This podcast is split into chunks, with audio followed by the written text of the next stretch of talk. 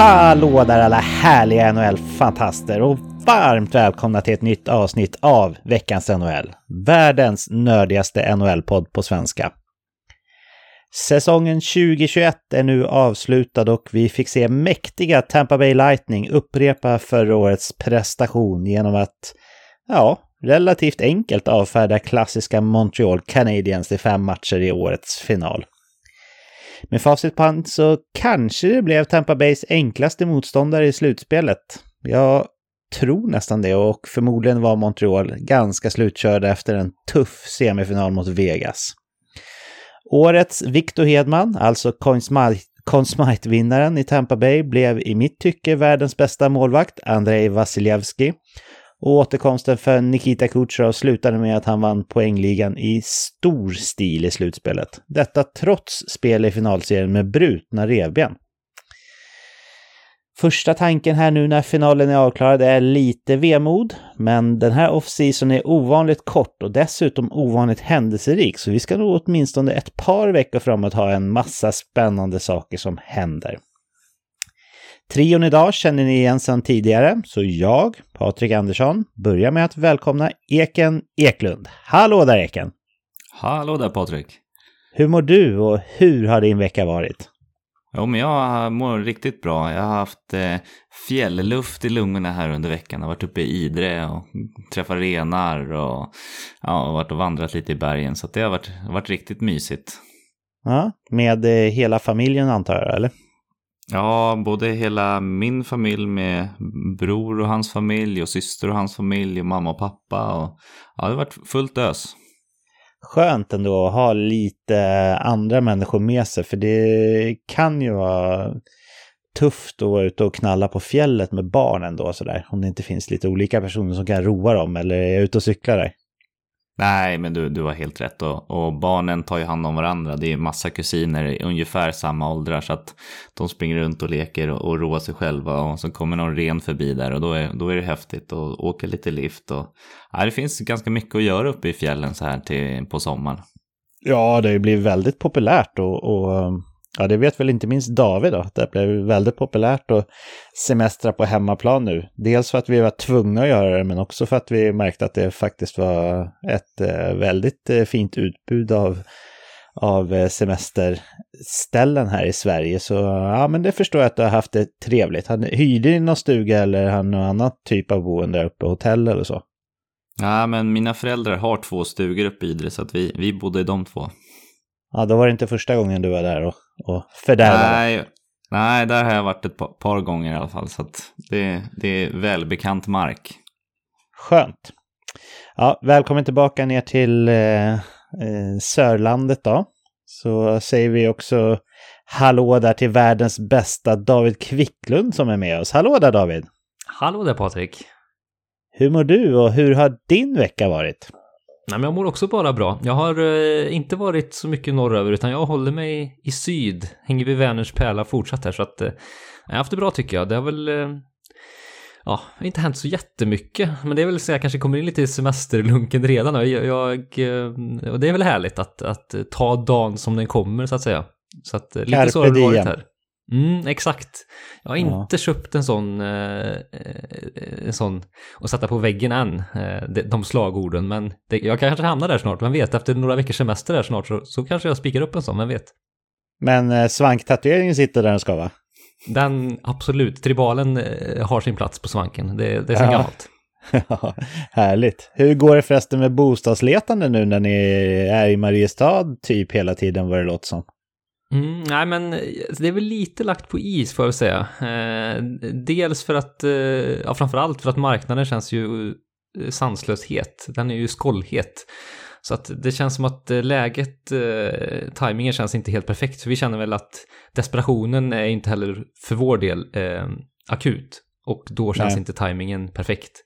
Så att vi avvaktar lite, men håller fortsatt koll såklart. Men, eh, men vi avvaktar lite just nu med tanke på att marknaden och prissättningen eh, skenar.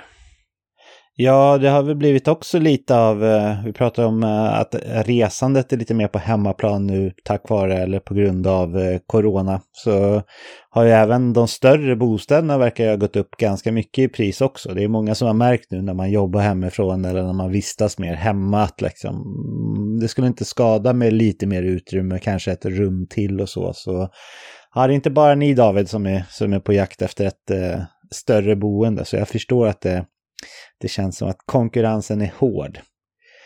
Men eh, jag tror vi gör så här va, att vi nöjer oss med det här snickesnacket för den här gången och öppnar istället upp hockeygodispåsen där vi kan kika ner på en ny laddning med snabba puckar. Seattle kommer inte att göra någon budgetsatsning till uppstart av sin franchise. Den slutsatsen står helt klart sedan Seattles VD i en intervju med The Athletic gjort tydligt att GM Ron Francis får spendera hela vägen upp till lönetaket redan från start. Ägarskapet vill att Francis ska få rätt förutsättningar att göra laget slagkraftigt från dag ett och uppmuntrar honom därför att vädra plånboken. Och om några veckor har vi ju ett första facit. To be continued.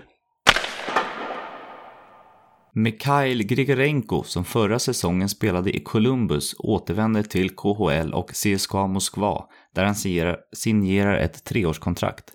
Hans NHL-karriär är kanske inget att skryta med med 249 matcher och 76 poäng, men i KHL är den bättre med 147 matcher och 116 poäng och en krönt karriär med OS-guld 2018.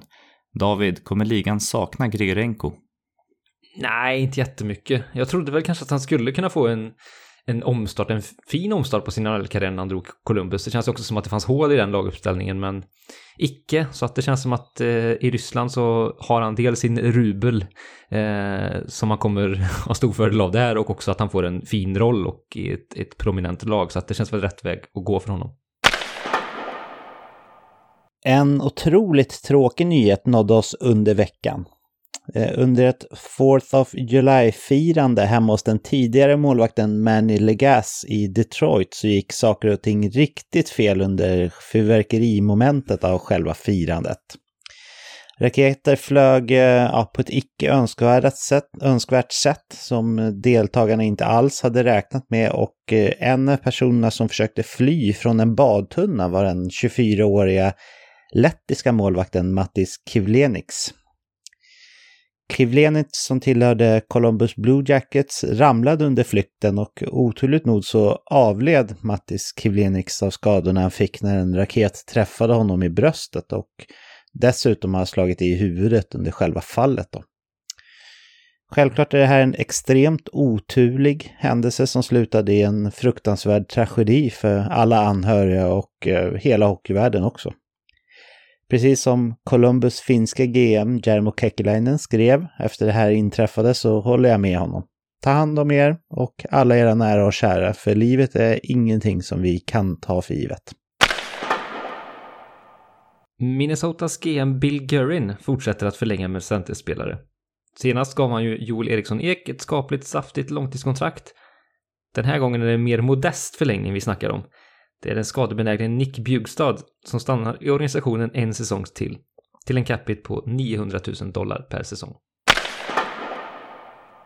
I förra veckan fick vi höra att St. Louis letade efter en trade till Tarasenko. Nu har det kommit fram att Tarasenko själv önskar att bli tradad. Enligt källor ska Tarasenko vara missnöjd med hur klubben hanterat hans flertaliga axeloperationer. Känns det igen från en annan superstjärna?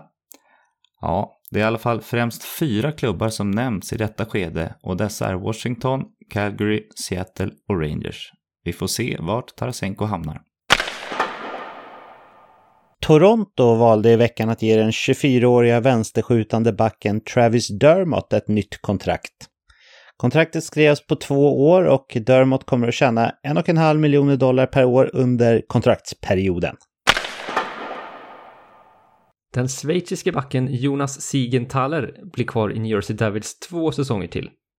Det nykritade kontraktet till värmningen som hämtades in via trade från Washington Capitals under säsongen är värt 1,125 miljoner dollar per säsong. Och i och med de små kontraktsförlängningarna på slutet så stänger vi veckans snabba puckar. Som vi nämnde i ingressen så är ju som sagt Stanley Cup och Conn Smythe utdelade och säsongen 2021 är därmed avklarad. Man behöver ju inte eh, säga 2020-2021 ens en gång eftersom att eh, premiären ju faktiskt var eh, på den här sidan av nyårsafton. Så ja, säsongen 2021 helt enkelt, den första med bara ett årtal i. Eh, jag är väldigt nyfiken på att höra era tankar killar kring finalen och finallagen, så jag börjar med att fråga dig Ekan. Vad har du närmast på näthinnan så här efter att finalen är avslutad? Ja, men jag, jag drog en lättade suck eh, att eh, det faktiskt inte blev en sweep i den här matchen. Det hade varit ett väldigt tråkigt avslut och, och, om det hade blivit så. Eh, nu tycker jag att rätt lag vann, men, men att Carey Price till slut steppade upp och faktiskt gav Habs en chans i de två sista matcherna. Eh, ja, 3-1 matchen så vann de ju faktiskt eh, och eh, ja, sista matchen så släppte han faktiskt bara in ett mål, men det var ju offensiven där som tyvärr inte kom upp. Eh, men, men eh, ja, men just Carey Price är väl egentligen min, min stora, det jag har närmast liksom att hans berg och dalbana i, i finalserien. Mm. Vi har ju pratat egentligen om alla andra lagen som har åkt ut från Stanley Cup innan. Eh, vad ska vi säga om Montreals säsong? Det är väl ändå eh, ett stort eh, totalt eh, superlyckat slutspel de gör, eller vad säger du Eken? Ja, ja, alltså de har ju överträffat alla förväntningar. Eh, att de ens tog sig till slutspel var, var enligt mitt tycke liksom good, good enough. Eh, mm. Och jag tror att det här laget, visst, de skulle kunna sprattla till i nästa års slutspel om de kommer dit, för det, det är inte säkert. Nej, men vad tror du då? Tror du att det är ett lag som ska vara med och utmana om dels en slutspelsplats och sen om de väl går till slutspel även och, och, och gå långt i det som man gjorde i år? Eller var det här liksom en, en fluk som vi faktiskt får se av lag lite då och då? Ah, alltså att de, att de är ett slutspelslag, eller där och dansar kring, det, där tycker jag att de är, för de, de är inte ett bottenlag. Liksom. De har en så pass bred trupp. Men eh, att de ska ha, ha en sån här stor impact i slutspelet, det, det, det tror jag nog att eh, vi inte kommer få se framöver. Det är så pass många bra lag som faktiskt fick ganska tidigt sorti i det här slutspelet som ja, var lite ja, över... Ja, man förväntade sig inte det. Och det ska komma ihåg att Colorado och Vegas, de fick ju möta varandra ganska tidigt. Eh, och i en vanlig slutspelsserie eller slutspel när det, när det är två konferenser och, och eh, wildcard-lag så skulle de inte fått möta varandra så här tidigt. Så att, nej, jag, jag, de ska nog vara lyckliga att de kom dit så långt som de komna och var väldigt nöjda med den här säsongen som var. Mm. David, nu när vi liksom har kunnat eh, summera den här finalserien och så, vad är det som ligger kvar närmast på din näthinna när krutröken har lagt sig? Ja, förutom eh, Nikita Kutjovs presskonferens menar du? Ja, bland annat. Ja, nej, den, var, den var ändå minnesvärd. Men jag, jag, jag fyller väl lite, lite det han var inne på under den presskonferensen, nämligen Andrei Vasilevski, Vazi, som ju Kutjerov sa så eh, upprepade vid så många tillfällen där. Och mm. Eh, hyllningen han hade till honom, det är ju bara att instämma i den hyllningskören av Andrei Vasilevski, den prestation han gör under hela slutspelet och finalserien också. Ehm, vi har pratat kanske tidigare om Henrik Lundqvist, att han alltid var så bra i Game 7-matcher, att han hade så bra statistik i den i avgörande matcher i, i slutspel. Och André Andrei Vasilevski eh, ja, tar ju det en nivå till, där han ju hållit nollan i, i game clinching matcher under en radda tillfällen här som ju är enormt imponerande att se. Så att, eh, att ha en sån matchvinnarmålvakt som dessutom har den stabiliteten som man ju också har och vi har visat upp under lång tid det, det är ju en jäkla fördel. Sen är det klart, han har ju ett jättebra försvarsspel framför sig, naturligtvis, och ett väldigt bra lag, men men eh, ja, hatten av för den prestationen han stod för under det här slutspelet. Så att, att han fick Conn Smythe är ju ingenting att diskutera tycker jag, utan eh, nej, verkligen imponerande insats av honom.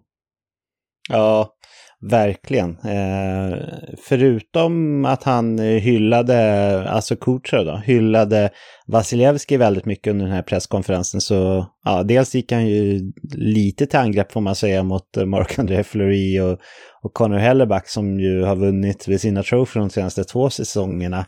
Men vad, vad tycker du om hans utspel mot liksom Montreal-fansen? Eh, snabb recap för de som inte har hört presskonferensen så, så ja, han hånade väl Montreals fans att de firade efter att de vann match fyra då, på hemmaplan. Eh, får man inte det David eller, eller vad, vad var han ute efter det här Kutjerov egentligen? Han var väl lite irriterad där kanske. Men det är väl också, ja, på ett vis kanske han var lite lättare. Alltså att, att ett, ett, ett vinnande lag, någonting som, ett lag som går hela vägen är ju inte nöjd med att vinna en match eh, i en finalserie. Det, då är det liksom, inget är ju vunnet egentligen så att det är väl hans poäng där eh, kan mm. jag ju mm. känna. Men sen att han gör det uttalandet på det sättet är ju inte särskilt snyggt. Eh, så det är ju, det är inte att, att vara en en bra vinnare. Sen tycker jag att det är härligt att han är frispråkig och talar från hjärtat och liksom, för det vill man ju se. Så att jag är lite kluven så. Jag är lite emot att han, att han går till liksom pikar i, i en sån situation där han ju är en så tydlig vinnare. För det, det är inte så snyggt liksom att sparka neråt. Det, det, tycker jag inte. Men jag uppmuntrar ju ändå honom att, att, att vara frispråkig och ha eh, det vill man ju se. Vi vill ju ha profiler i ligan som, som säger vad de tycker och tänker. Så att eh, uppfriskande absolut. Så att, men uttalandet i sig just det med Montreal-delen där kanske var lite väl eh, ja, sparka neråt i, i segerstunden kanske kan jag tycka. Mm. Ja, jag håller med. Eh, jag håller med om allt som du säger. Jag tycker verkligen att eh, skulle jag inte vilja ha haft den där presskonferensen gjord? Eh, jo, jag vill absolut att den skulle finnas som den var. Eh, men sen så som sagt kan jag tycka att det var lite taskigt att gå på eh, Montreal. Jag menar vad ska de göra då? De avgör ändå i sadden på, i en slutspels, första slutspelsmatchen i, i en Stanley Cup-final sedan 93 liksom. På en av världens hockeytokigaste marknader. Folk som var där inne, de få som hade köpt biljett liksom, de hade väl betalat eh, tusentals kanadensiska dollar för att få de där platserna det är ändå ganska förståeligt att de blir glada, även om kanske inte eh, den rationella sida i, i, alla de här fansen kanske inte trodde att de skulle vinna tre raka matcher till, men ett litet hopp tänds det. ju. Och eh, jag är nyfiken på att se vad det blir för mottagande för Kutjerov i Montreal bland eh, ja, supportrarna när, när eh, Tampa Bay ska spela där nästa år. Vad tror du David? Tror du, kom, tror han kommer få höra någonting från eh, Montreal-fansen eh, eller tror du att de hinner glömma det? Nej, det där kommer de inte glömma. Så att han kommer vara ja, illa omtyckt på här och var i ligan då efter den här presskonferensen. Så att eh, han kommer få sina fiskar varma när han kommer dit eh, till Bell Center nästa gång. Ett fullt Bell Center vad jag kan anta. Så att eh, nej, det, det, kommer buas en hel del på, från läktarhåll där. Det kan vi vara helt säkra på. Ja, det är väl fortfarande... Men är det inte lite... Ja, kör du Eken. Ja, men är det inte lite det här vi vill åt? Alltså lite känslor. Ja, men vi pratade om eh, i den här säsongen, den här Wilson eh, Rangers-fadäsen och den matchen efter var det ju ja, tittarrekord. Alltså mm. just den här att som supporter vill du också ha lite känslor, kunna visa lite hat och få ut aggressioner på ett hälsosamt sätt. Då. Men, ja, men stå på läktaren där i Montreal och skrika åt honom. Alltså, det kommer mm. kanske vara den matchen, först, hans första träff där som ja, kommer vara flest publik på. Ja, Ja, det ska bli spännande att se i alla fall. Men va, Eken, varför hade han ingen tröja på sig? Var han Tarzan eller vad hände där? Ja, han, han, var väl fullt upp i firande och hade... Han var full bara helt enkelt. ja, ja, precis. Ja, men han, han, var nog bara överlycklig och tänkte väl kanske inte ett steg längre. Men nej, jag, jag tyckte att det tillförde en del i, i presskonferensen faktiskt. Ja. Om vi, om vi fokuserar lite grann på laget Tampa Bay som ju har lyckats med, inte en unik, men en väldigt, väldigt bra och stor bedrift att vinna Stanley Cup två år i rad här. Eh, vad, vad, säger du om det här laget, liksom Eken? Dels hur, hur rankar du dem i ett, eh, säg lönetagsperspektiv och ja, vad tror du om framtiden här med tanke på eh, löneproblematik och sådär? Nej, men det, det, här är ju ett eh, korthus som kommer sprängas. Med, vi har, det har ju pratats om hela säsongen att de har ju eh, fuskat och legat över capen och sådär. Men ja, de har ändå hållit sig inom reglerna, det som finns tillgängliga. Sen har de väl utnyttjat alla kryphål som finns, vilket de ska göra.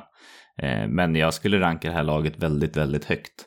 Alltså deras spets är otroligt bred där uppe.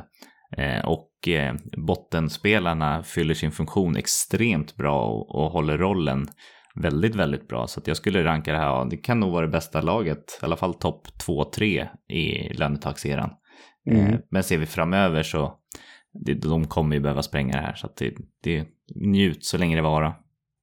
Men alltså nu har vi ingen aning om hur lagen kommer se ut nästa säsong. Men, men nog kommer Tampa Bay ändå vara ett av lagen som ska vara med och slåss om kuppen även nästa år. Eller, eller vad tror du Eken? Jo, men det tror jag. Alltså när jag säger att de kommer spränga det så innebär det inte att byta ut hela laget liksom, utan de kommer börja göra sig av med eh, breddspelare troligtvis eh, och sådana här som faktiskt man ser i slutspelet är de avgörande pusselbitarna. Eh, så att där, där, tror jag att de kommer få, få väldigt tufft. Mm. och det såg, jag kollade lite statistik i sista matchen de som fick mest speltid i 5 mot 5, den kedjan, det var ju Coleman, Goodrow och Janne Gård. Eh, ja. Och det, det säger ju en del att det är de här breddspelarna som de faktiskt har och de värvningarna de faktiskt har gjort. De här i både Coleman och Goodrow som de värvade inför förra årets slutspel eh, och gav upp två första val egentligen och Nolan Foot eh, mm. har ju verkligen burit frukt.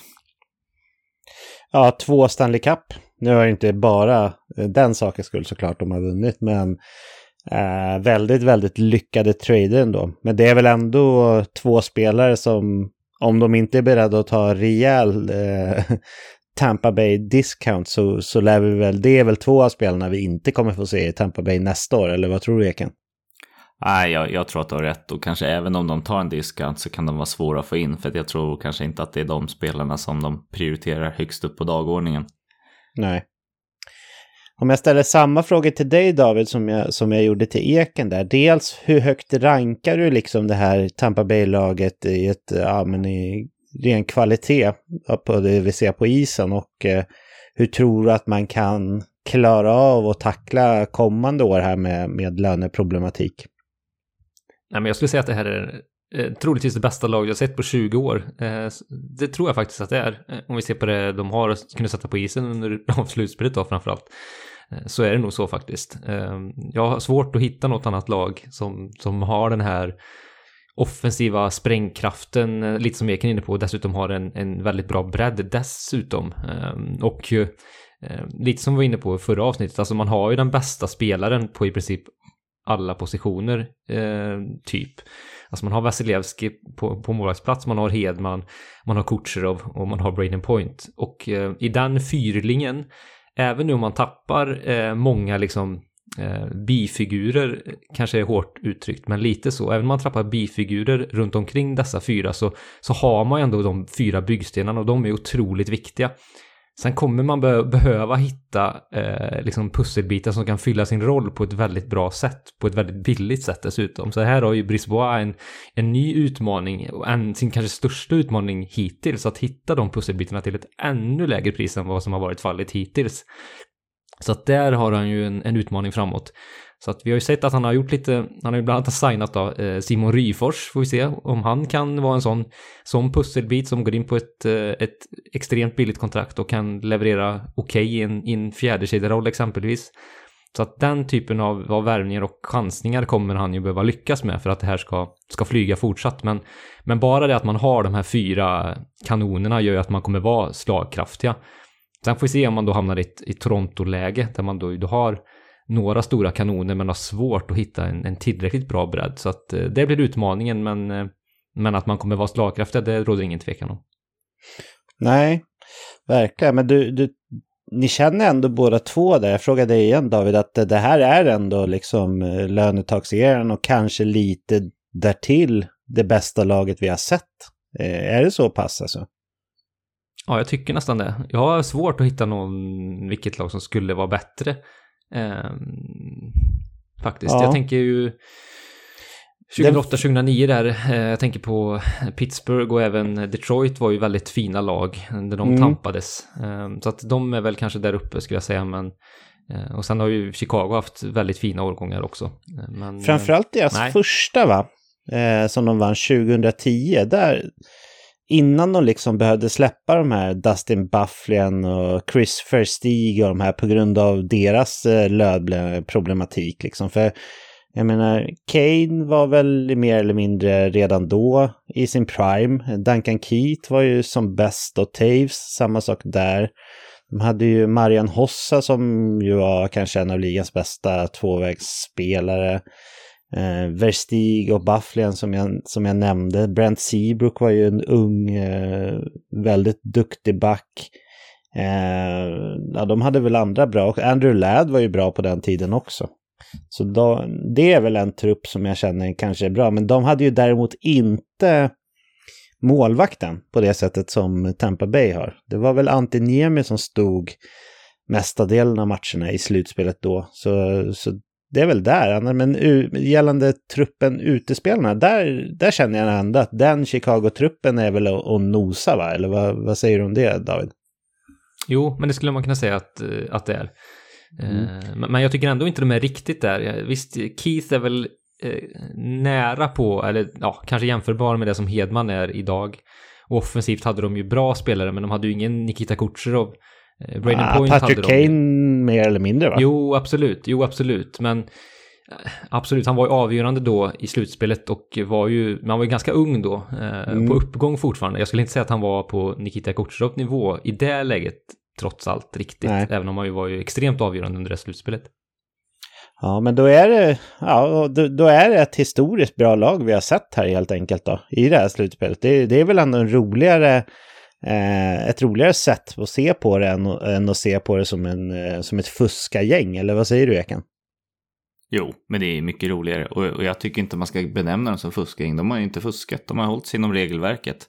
Sen om regelverket är, är liksom inte vattentätt, det är en annan fråga liksom. Men de, de var det bästa laget, de har hållit sig inom reglerna, det är riktigt bra lag. Ja. Vi snackade om Conn Smythe i förra veckan och alla vi tre var ju inne på att det var liksom solklart Andrei Vasiljevskis pris att eh, förlora om man säger så. Och han vann ju omröstningen ganska stort också, men eh, det verkar som att det var många man har hört i alla fall i andra poddar och sådär som, som hade röster som liksom övervägde länge och väl mellan Kucherov och eh, Vasiljevski. Men att eh, ja, men spelet av, av eh, dels så var ju Kucherov, eh, han hade ju brutit, spelar ju med brutna revben liksom de sista matcherna. Det är ju det är ju inte det lättaste att prestera på topp då. Och sen att Vasiljevski är den han är.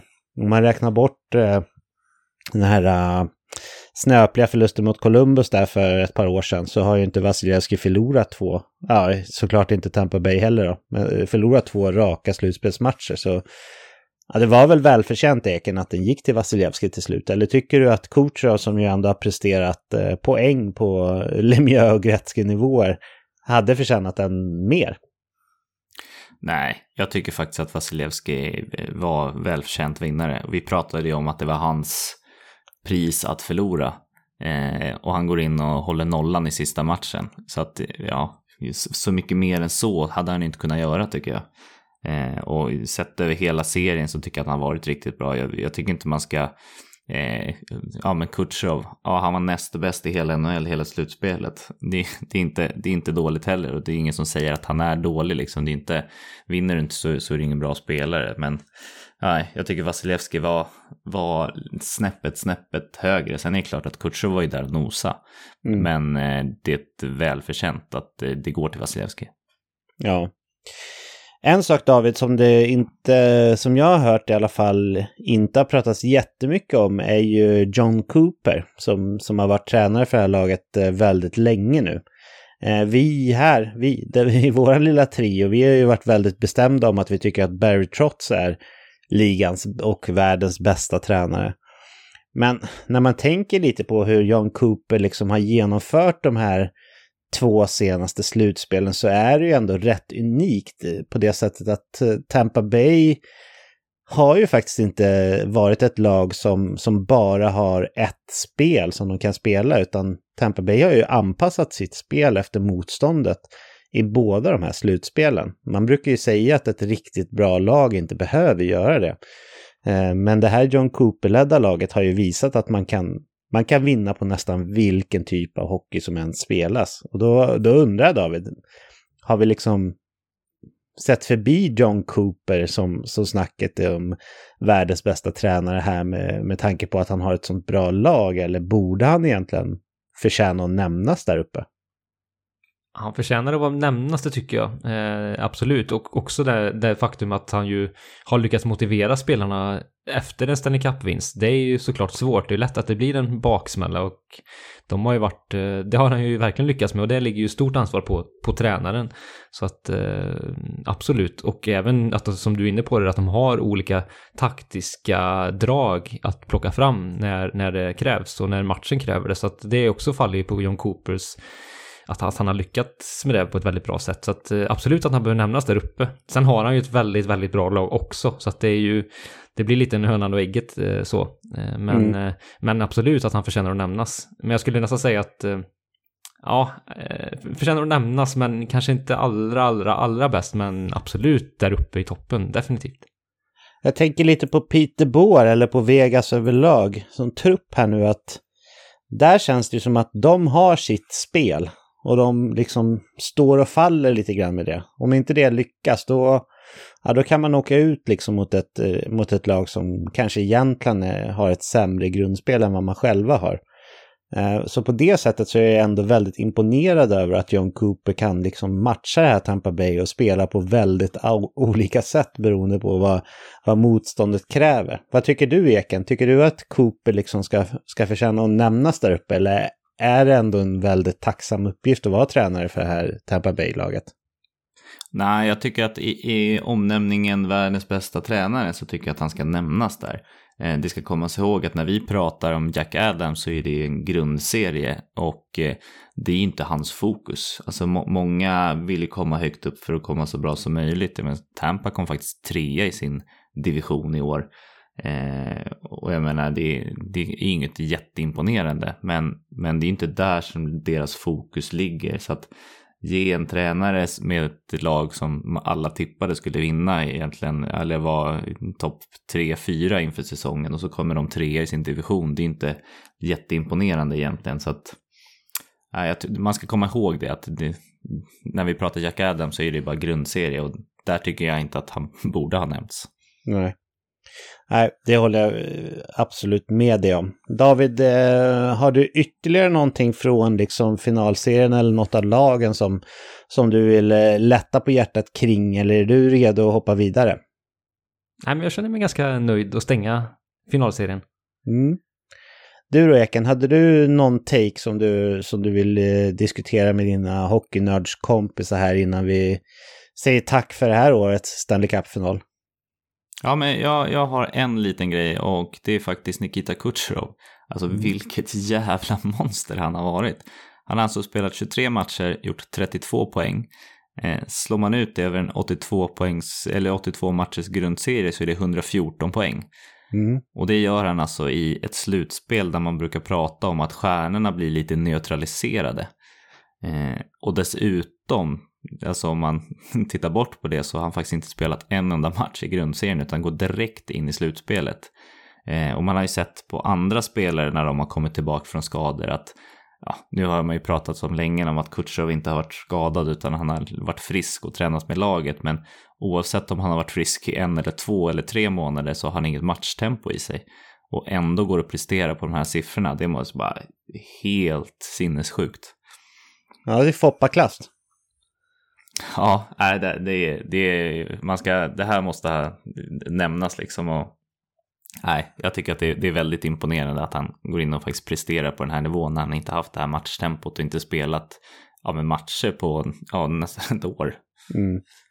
Ja, verkligen. Och det är, om, man, om man eh, slår det på två slutspel då, hans poäng eh, total förra slutspelet och det här, och lägger ihop det så är det faktiskt bara Gretzky och Lemieux som har, som har bättre poängsumma från två slutspel än vad han har. Så det är ju också historiska nivåer. Sen är det klart att eh, statistik kan ju vändas och vridas för att eh, användas på vilket sätt som helst egentligen. Det är väl inte jättevanligt att eh, samma lag går så här långt i slutspel två år i rad heller. Men det, ändå imponerande att se hans namn tillsammans med, med de två där uppe. För det, det är ju en eh, magisk duo att hitta sitt namn bland.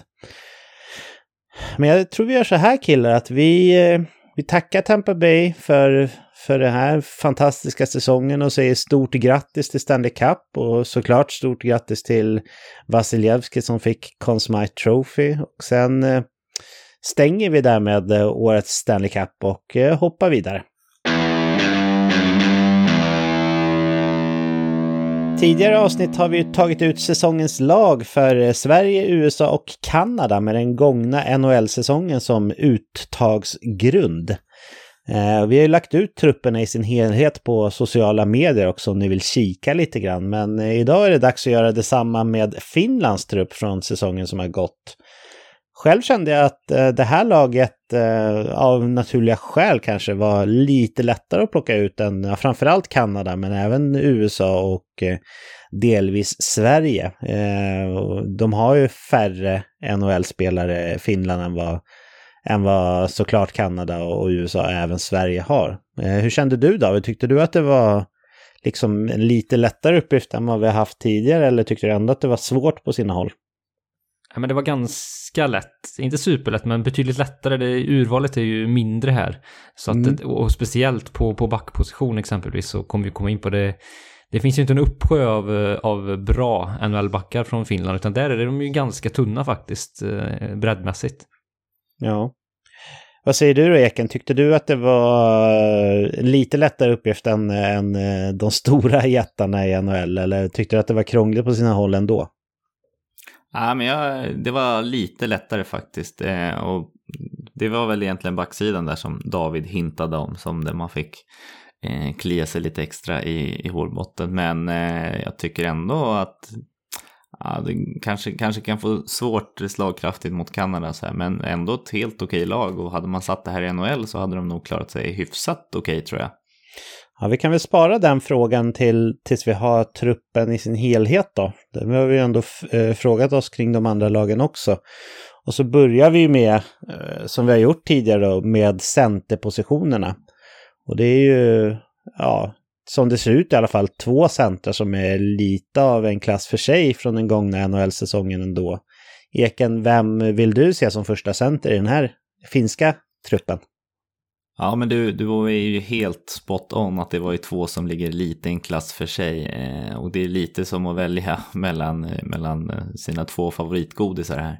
Eh, men jag valde till slut att eh, Alexander Barkov med sitt eh, tvålägsspel och faktiskt den säsongen som han har haft eh, när han egentligen har burit ett lag lite på sina axlar, även om han har haft hjälp med, med Huber då så.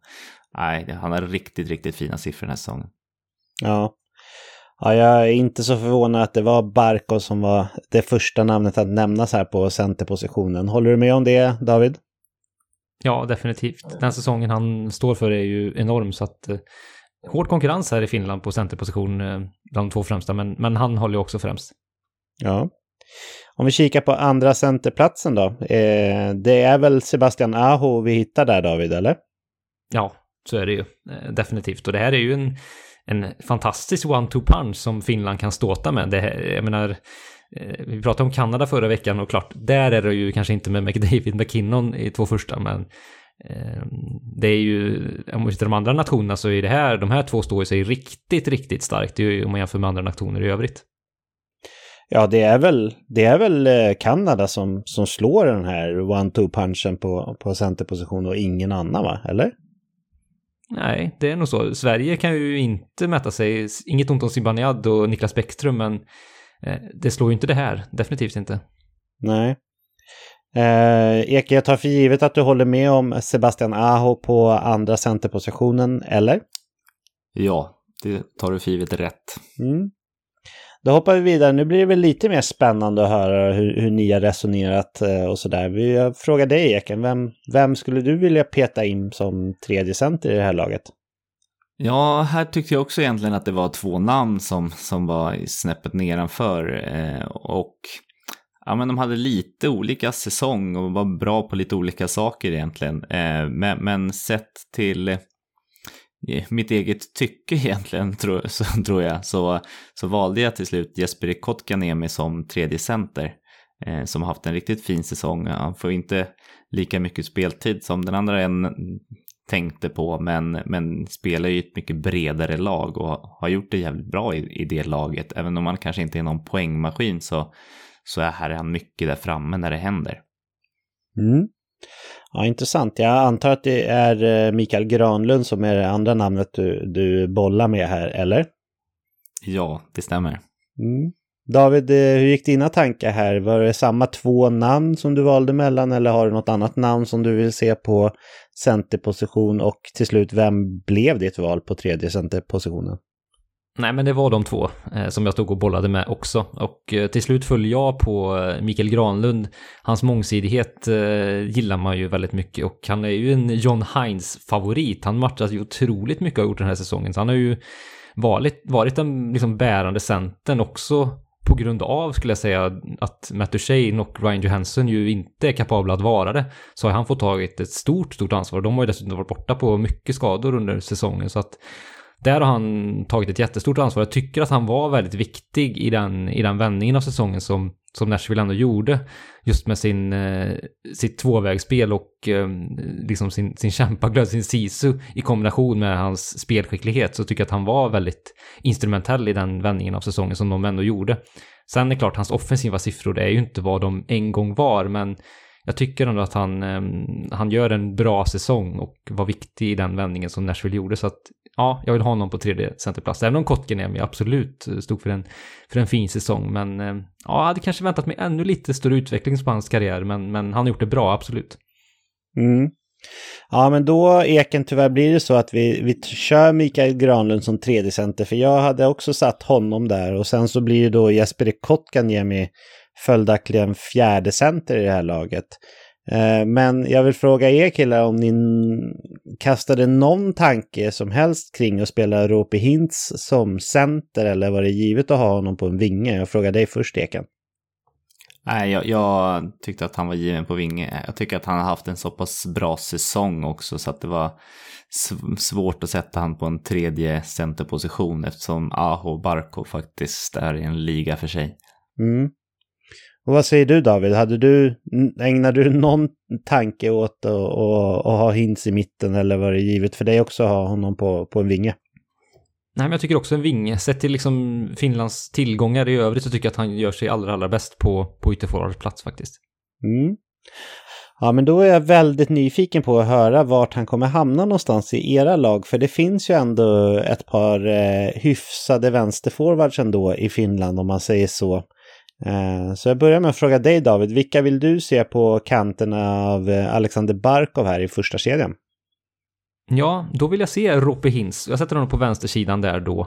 Eh, han hade ju en jätte, jättefin säsong. Lite skador, men han var ju över point per game. Och det såg inte jag komma. Han har ju varit stundtals väldigt bra under sina mm, relativt korta NHL-karriär så här långt. Och har ju framförallt haft en hel del framgångsrika slutspel där han ju eh, förtjusat oss med sin skridskoåkning. Men nu har han ju också varit mer effektiv tycker jag och eh, hittat en större jämnhet i sitt spel. Så att, eh, nej, superfin säsong och var ju också väldigt viktig i, i Dallas säsong när också vissa andra stjärnor dels underpresterade eh, Jamie Benn eh, igen kanske, om man nu kan kategorisera honom eh, att vara en stjärna fortfarande och Tyler Seguin var ju också borta. Så, så klev ju då på Hintz verkligen fram och var väldigt, väldigt viktig. Så att Nej, han ser jag gärna på, på ytterforwardsplats i första kedjan. Mm. Och på högerkanten? Då sätter jag eh, Mikko Rantanen där. Eh, mm. Går ju på högersidan, eh, om jag inte är missunderrättad, ganska ofta. Så att Eh, där har vi ju en spelare som, eh, som kan göra allting egentligen med sitt, med sitt skott, sin spelskicklighet, sitt passningsspel. Ja, han är ju, har ju alla verktyg för att vara, för att vara väldigt, väldigt duktig. Jag ser ju att den här första sidan kommer ha en, ja, potentiellt en grym kemi. Det kommer gå undan på ytterforwardsplats med de här två och dessutom då eh, spelgeniet Barkov i mitten känns det som en, som en helgjuten kedja för mig. Mm kan berätta hur jag tänkte där. Inte riktigt samma spår, men jag, jag håller med om att det är en eh, mumsig första kedja. Eh, jag gillar ju när Rantanen spelar med klubban inåt banan liksom, så, att han, så att han har möjlighet att komma till sina härliga direktskott. Så jag, jag ser gärna Rantanen på, på en vänsterkant, även fast ja, han gör sig såklart superbra på högersidan också. Så, så det jag, de jag hade satt in bredvid eh, Barkov här i, i mitt eh, förslag, det var Rantanen till vänster och eh, Kasperi Kapanen på, på högersidan som lite under radarn faktiskt har, har ändå haft en väldigt bra säsong med Pittsburgh. Just med tanke på att han faktiskt inte har matchat speciellt mycket heller. Han har inte haft så mycket powerplay-tid och, och sådana saker. Så Kasperi Kapanen med ja, nästan 0,8. Jag tror jag gjorde 30, det blir 0,75 poäng per match ändå. Från en eh, ganska liten, relativt liten roll är jag imponerad av. Så, så jag hade satt Rantanen till vänster och Kapanen till höger. Men jag, ja, jag gillar ditt förslag också David. Så eh, Eken, du får avgöra här. Vilka blir ytterforwards i första kedjan? Ja, men jag, jag sätter karbonpapper på David faktiskt. Jag har Rantanen på högersidan och Rope Hins på vänstersidan. Men visst är Rantanen leftare? Ja, ja. kanske. Ja, okej. Okay. Ja, men då tar jag tillbaka, då tar jag tillbaka allt jag sa. Och eh, eh, har honom jättegärna då på högersidan. eftersom, att jag gillar, eftersom att jag gillar att se honom med, med klubban inåt. Så uh, Rope Hintz på vänstersidan och uh, Rantanen på, på högersidan då helt enkelt om eh, Alexander Barkov. Så har vi oss en eh, riktigt eh, smaskig eh, första kedja helt enkelt. Um, om vi hoppar vidare till andra kedjan här, där vi har Sebastian Aho som center. Eh, Eken, vilka ytterforwards vill du se där? Ja, men eh, här har vi på vänstersidan en eh, ja, okänd som, som jag inte hade koll på innan säsongen i Janne Kokkonen. Mm. Som gjorde det riktigt bra den här säsongen och var med och i den här eh, ja, när Devils var bra i början så var han, var han riktigt tongivande och eh, dalade väl lite mot slutet egentligen men, eh, men sett över hela säsongen så gjorde han det väldigt, väldigt bra. Eh, och, och, producerade fina siffror i ett ganska dåligt Devils. Eh, och sen på högersidan så måste jag ändå plocka fram Jesse Puljärvi som jag tycker, hans siffror kanske inte är superfina och speciellt inte med tanke på att han spelar med McDavid. Men jag tycker att han har mognat sitt spel och det han man ser på isen när han tar i, jobbar hem, jobbar för laget. Eh, det tycker jag, han har höjts väldigt mycket i mina ögon och, och jag tycker nog att han förtjänar kanske den där platsen. Ja, ja men intressant. Ehm, mina grannar här håller på att lägga nytt parkettgolv så om ni som lyssnar undrar vad det är som bankar här så, så är det bara det. Det är ingenting att vara orolig för eller så. Ehm, David, hur eh, ser du på ytterforwards till Sebastian Aho här i andra kedjan? Det blir ju ändå en viss kvalitetsskillnad här mot eh, den fantastiska första kedjan, eller hur? Ja, men så är det ju definitivt. Ehm, så att men jag, eh, Kasper Kappanen, jag stämmer väl in i den hyllningskören du, du drog förut där Patrik, eh, kring varför han ska ha en, en, en bra plats i hierarkin. Jag har honom i andra kedjan på, på högersidan. Jag tror han skulle kunna fungera väldigt bra med Aho. Så att då få ut ännu mer av sitt spel med en väldigt bra center intill sig. Nu har jag haft det kanske ibland under säsongen. Det finns ju ett par skapliga centrar där i Pittsburgh kan vi konstatera. Men, men eh, jag tror de skulle göra sig väldigt fint tillsammans. Sen på vänstersidan så, så lyfter jag faktiskt upp och han har väl spelat lite till höger också men jag väljer att sätta honom på vänstersidan och det är ju Eli Tolvanen i Nashville Predators som ju hade en, också en liten genombrottssäsong lite i skymundan. Eh, jag ser att han med sitt skott skulle passa väldigt, väldigt bra in till Aho.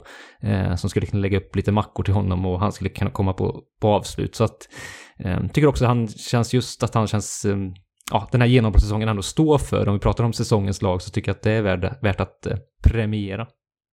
Mm.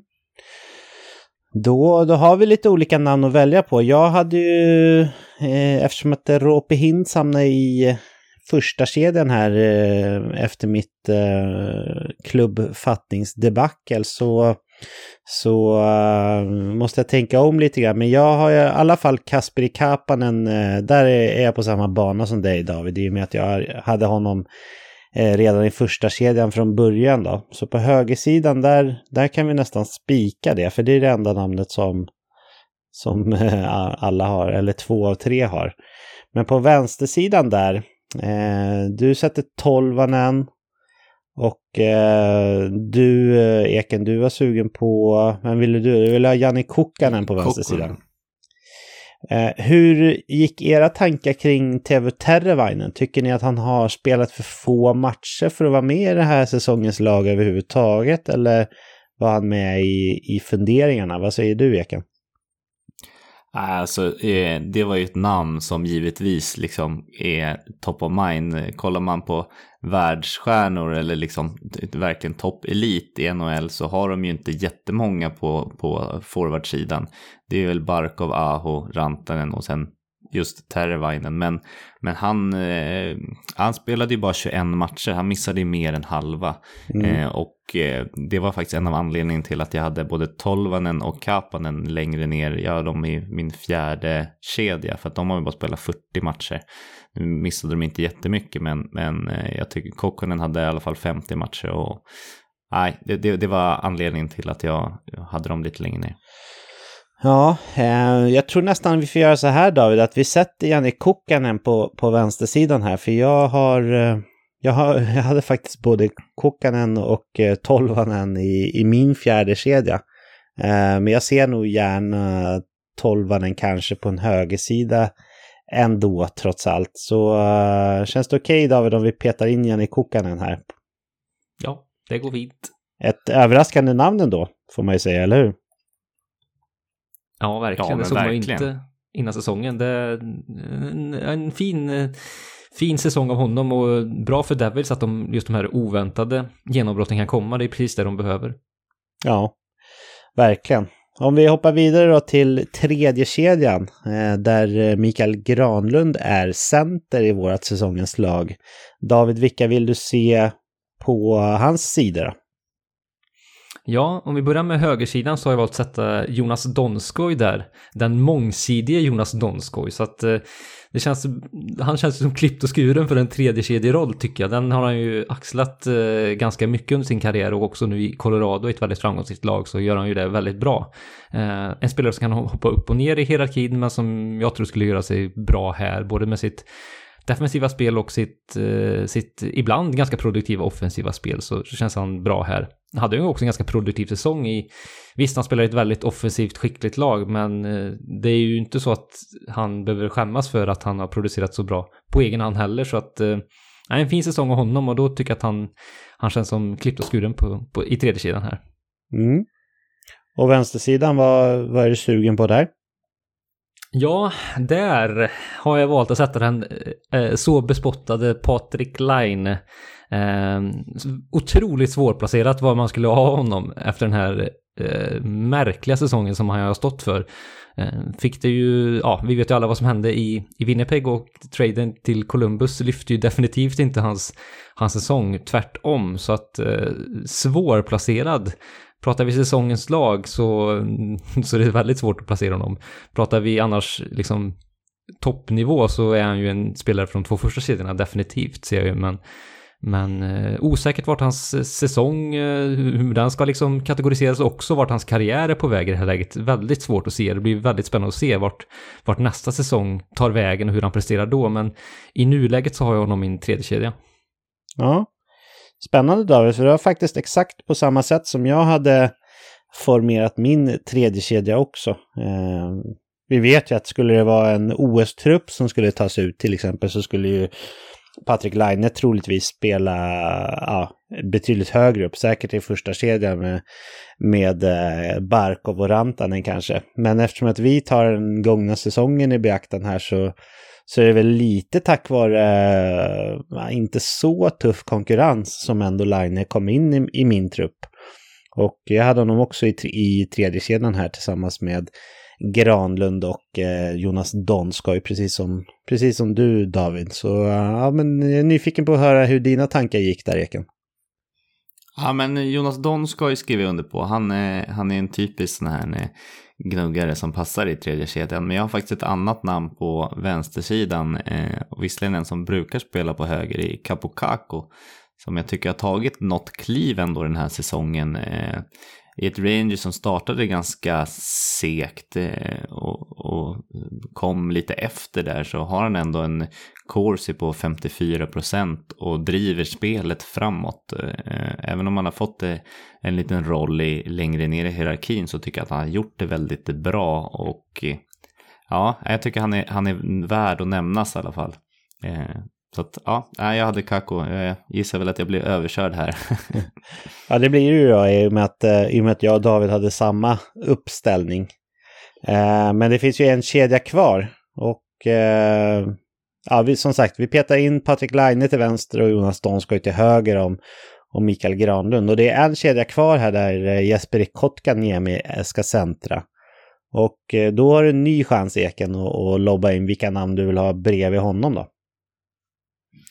Ja, eh, på högersidan så har jag väl inte fått med Jesse Puljujärvi va? Han är väl inte tagen? Nej, han är inte Nej, då, med.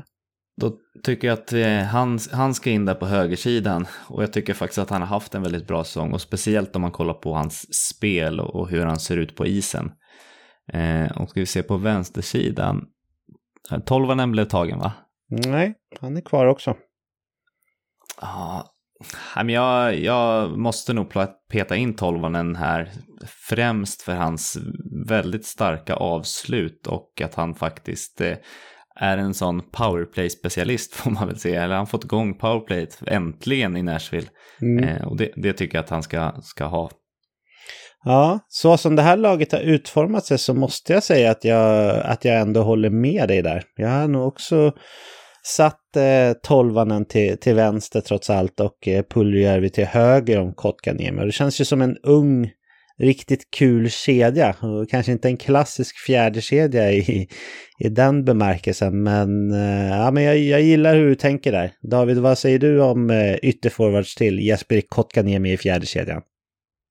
Nej, men det känns jättebra med de två. Det är ju två namn som jag har Puljärvi på, på högersidan i min fjärde kedja, så att det skriver jag verkligen under på. Och tolvanen hade jag ju redan i min, i min andra kedja, så att, eh, och den hänger ju kvar, så att eh, jag skriver verkligen under på det. Eh, så att jag hade ju, i min fjärde kedja hade, jag Janne Kokkanen, men han placerade vi betydligt högre upp, så att det här känns skitbra för mig, rätt ut sagt.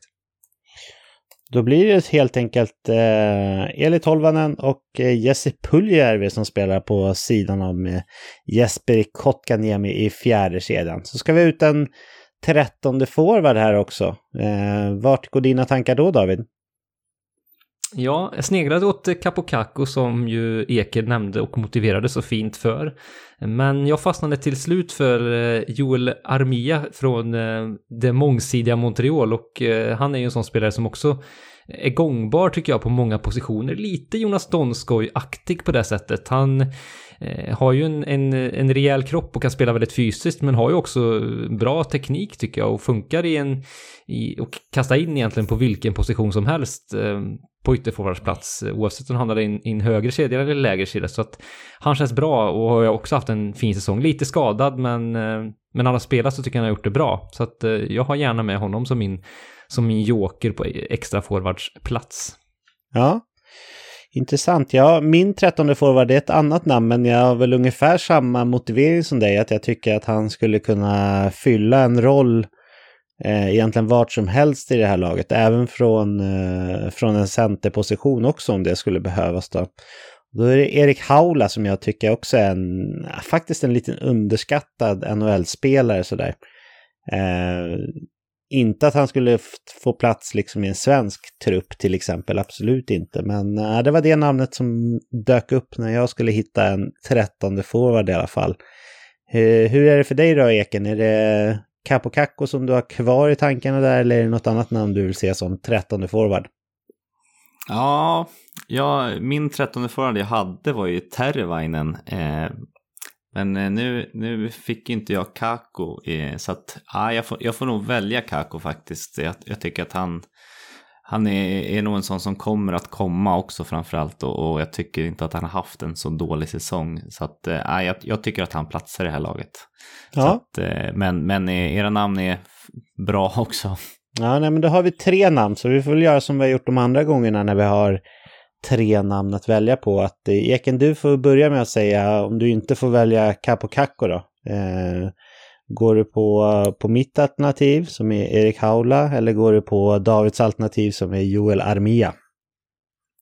Jag, jag måste faktiskt välja Joel Armia som, mm. som har ändå haft en ganska bra säsong och driver spelet ganska mycket framåt. Kollar man på Haulas siffror så tycker jag att han Nej, jag valde egentligen bort honom för att han är mer inne bakåt liksom och driver inte spelet på samma sätt som jag tycker att man borde kunna göra.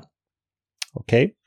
jag köper det du säger och om jag inte får välja Erik Haular utan jag ska välja på Armia och eh, så, eh, så är jag inne på eh, Armia också faktiskt. Så, så du behöver egentligen inte säga David, för det kommer ju bli Joel Armia då i, som trettonde forward. Men ja, bara för protokollet här, vem hade du valt då om du var tvungen att välja mellan Capo Cacco och Erik Haula? Ja, men då tycker jag Kakko känns kanske än mer spännande för mig och just ha den här joker-rollen så att då kanske jag hade lyft in honom där. Men Armia är ju såklart helt nöjd med om det blir det. Mm. Och det blir det. Eh, vi går igenom hela forwards-hierarkin eh, här när vi är klara med hela laget och eh, hoppar vidare på backplats då, där det är ja, in, inte superdjup ändå, får vi konstatera. Men, eh, men ändå väldigt fina namn i, i början i alla fall. Eh, David, vilket eh, backpar skulle du vilja mönstra som första backpar i säsongens trupp för finska spelare i NHL här? Ja, jag eh, tittar åt Dallas och där väljer jag faktiskt att lyfta in båda de två spelarna därifrån. Då pratar jag ju om Esa Lindell och Miro Heiskanen. Eh, de har ju inte spelat ihop eh, under hela tiden liksom. De har spelat kanske olika backpar under delar av säsongen ganska mycket. Men, men här ser jag ju att de två tycker jag är Finlands två bästa backar. Så då, även om båda är leftare så känner jag att nej, jag lyfter upp dem i första backpar för att jag tycker att de är de två bästa. Miro Heiskanen är lite besvikelse till säsong. Jag hade trott att han skulle vara ännu bättre den här säsongen och kanske komma upp på ja, snudd, jag ska inte säga Cale McCarr-nivå för det är en enorm nivå, men ta ändå ett större kliv än vad han har gjort. Det såg vi under slutspelet förra året i bubblan hur enorm han kan vara. Så att lite besvikelse till säsong, men, men sett till också konkurrensen här på backplats så, så tar han ändå en första fiol tillsammans med en väldigt stabil Lindell som också hade en stabil säsong tycker jag. Så att eh, de två har jag i första ja.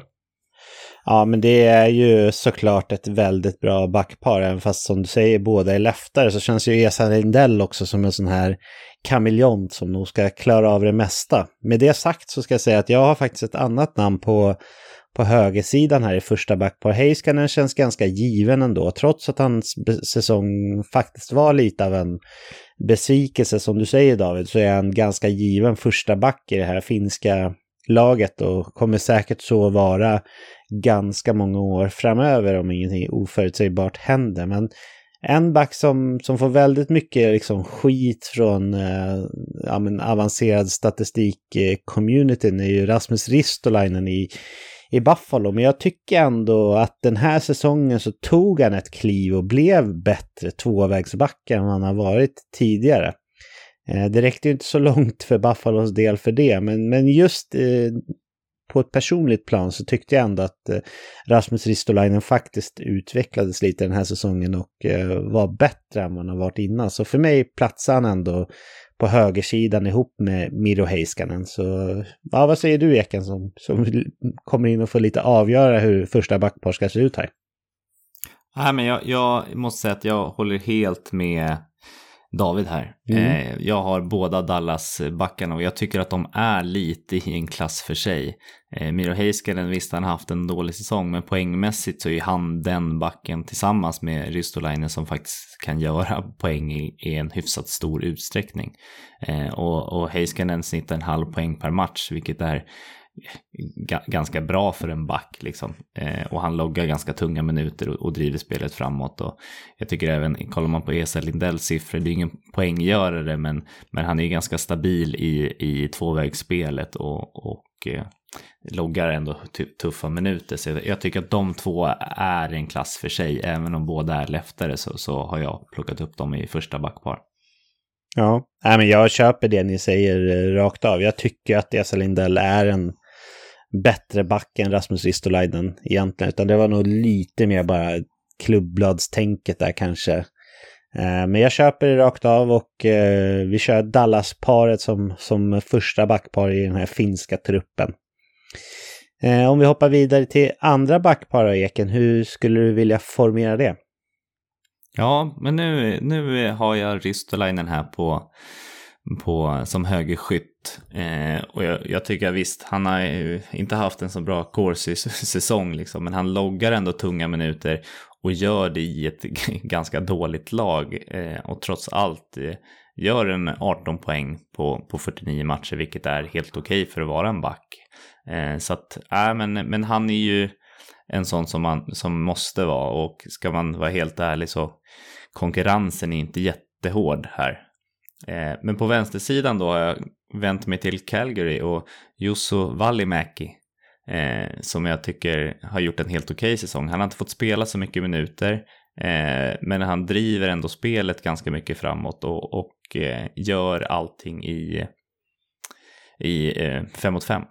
Så det, han är värd att nämnas.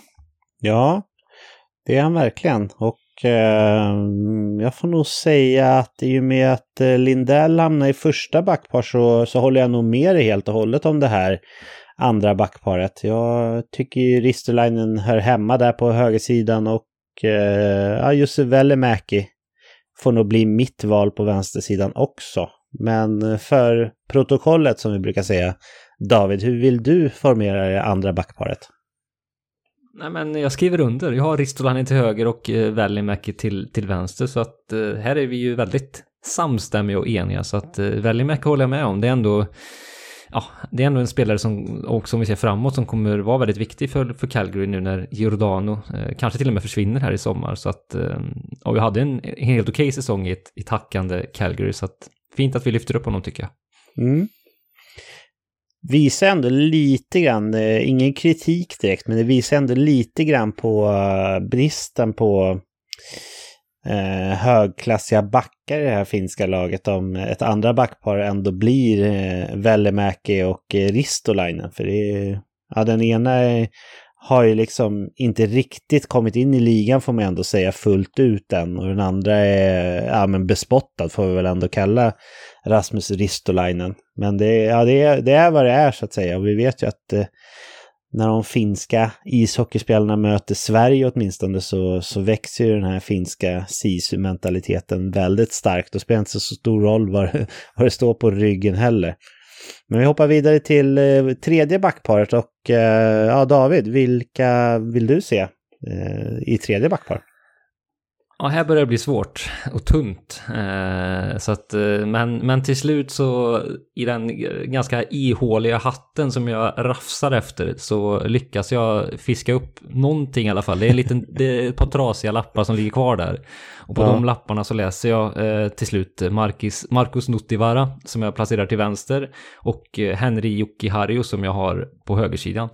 Eh, Jocke Harjo hade jag förväntat mig mer av i det här läget i hans NHL-karriär. Det är också en liten han har stått och stampat tycker jag i ganska många år. Jag hade ganska höga förväntningar på hans NHL-karriär och det hade väl flera med mig så att eh, inte riktigt liksom blommat ut än. Jag ser att det finns enorm potential där men som inte lyckas, riktigt lyckas eh, komma loss. Men, men tillräckligt bra för att ta sig in i laget för mig. Han är ju också högerskytt vilket känns som en fördel. De har ganska få i övrigt, Ristolainen också då men, men på vänstersidan då den stabile Notivara. Mm. Ja, det är inget som får att rinna till direkt här i, i mungiporna. Men eh, jag håller med om Jocke Harju på högersidan. Eh, sen är jag lite inne på Ja, ja, ja, ja du, du kanske inte är helt ute och cyklar David. Vad säger du Eken? Hur vill du formera tredje backparet? Ja men eh, Nuttivara är jag helt inne på. Eh, däremot på, som högerskytt har jag en annan back här. Eh, som har eh, dels spelat fler matcher, eh, loggar ungefär samma istid men har lite, lite bättre corsi. Eh, och sen är det eh, en, den avgörande faktorn till att jag tog Jani Hackenpää är faktiskt att han kan vara den, den spelaren hela NHL som har spelat flest matcher. Eh, han spelade 57 matcher förra året eh, och det beror ju såklart på att han blev tradad och spelade både med Anaheim och Carolina. Mm. Eh, lite, lite kul fakt. så att, eh, ja, jag, jag hade Hackenpää. Ja, jag hade faktiskt också från början Hackenpää som eh, högerback i tredje backpar.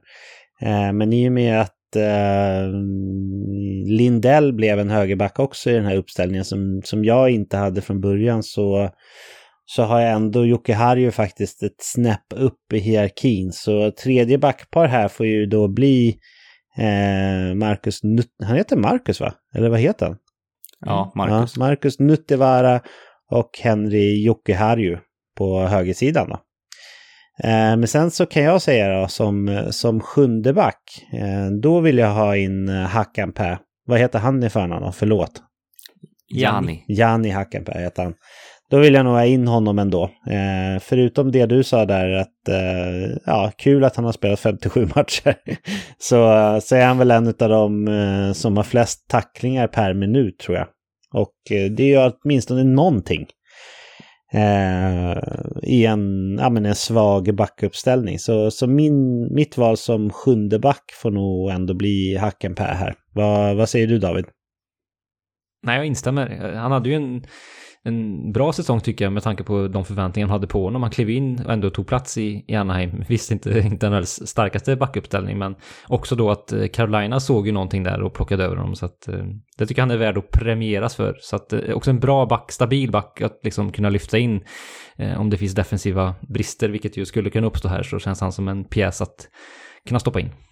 Ja, Härligt! Eh, Eken, håller du med om att, att, ha någon som sjunde back här? Du vill ju ha med honom i tredje backpar, så jag antar det, eller något annat namn som du hade velat sett? Nej, Hackenpay är, köper jag under. Då skriver jag in honom som sjunde back. Drar vi igenom det sen. Eh, en sida som, som man inte behöver liksom gräva i någon skramlande hatt för att hitta något namn, David, är ju målvaktssidan, eller hur?